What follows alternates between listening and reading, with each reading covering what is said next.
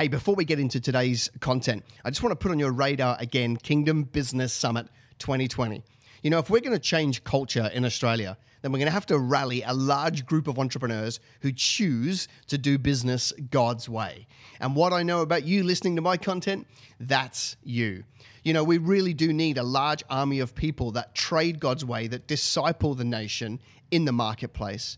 Because when we rally, we will actually become the voice to speak into the marketplace that we so need to be. We actually get to go and be Jesus' hands and feet in the marketplace, bringing wisdom.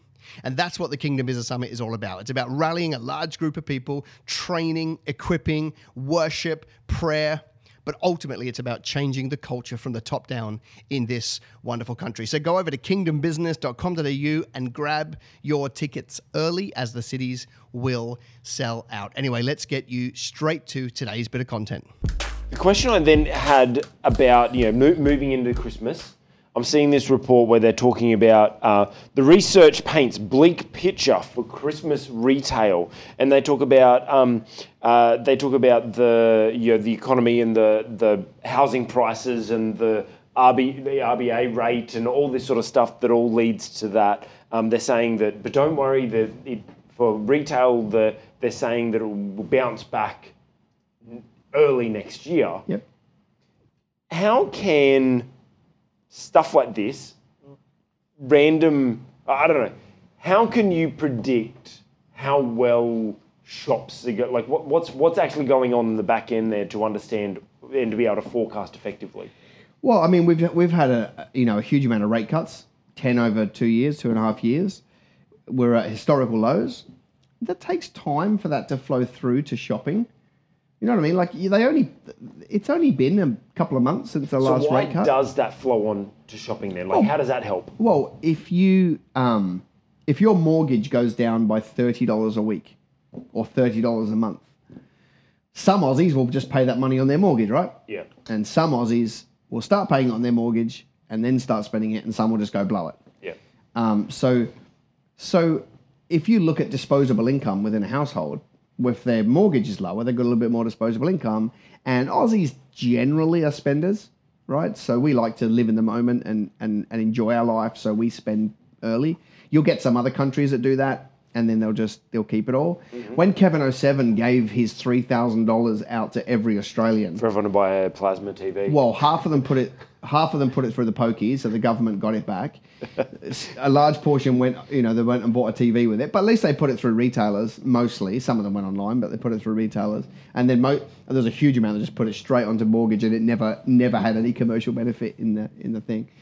Um, So it flows on because you have that. But the the thing that interests me is spending's flat. It's not down.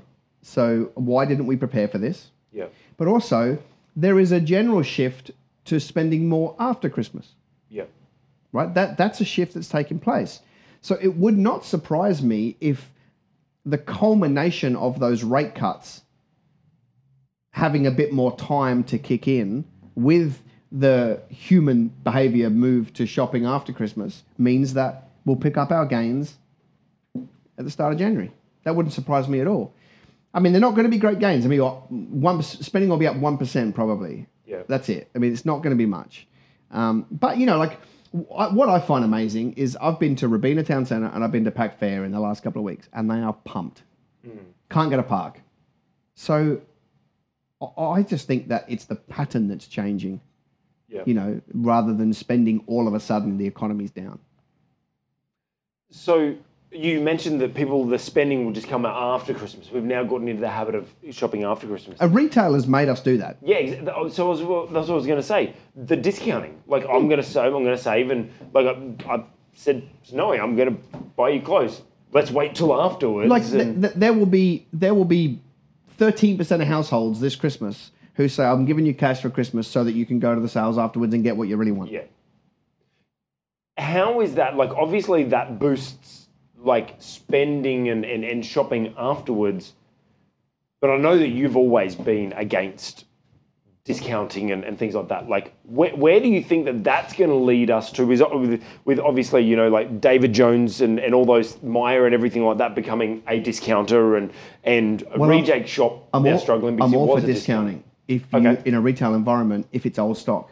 Okay. Turn it into cash as quick as you can. Yeah. Put it on the floor. If it doesn't grab any interest, turn it into cash quickly. You've got to learn to not be romantic about the products you thought were going to sell. Yeah. Right. That's the mistakes a lot of small businesses make. They go, oh, but I love these dresses. They're going to look lovely. You love them. The market have said no. So yep. turn that back into cash, right? And then move on and buy something else.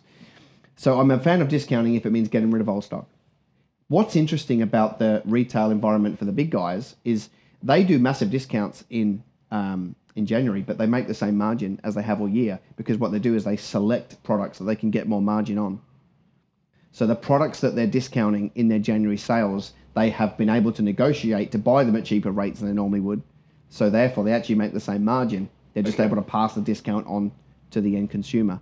So that's just, a, that's just, I mean, they spend all year negotiating on buying terms or different products for that period of time. Okay.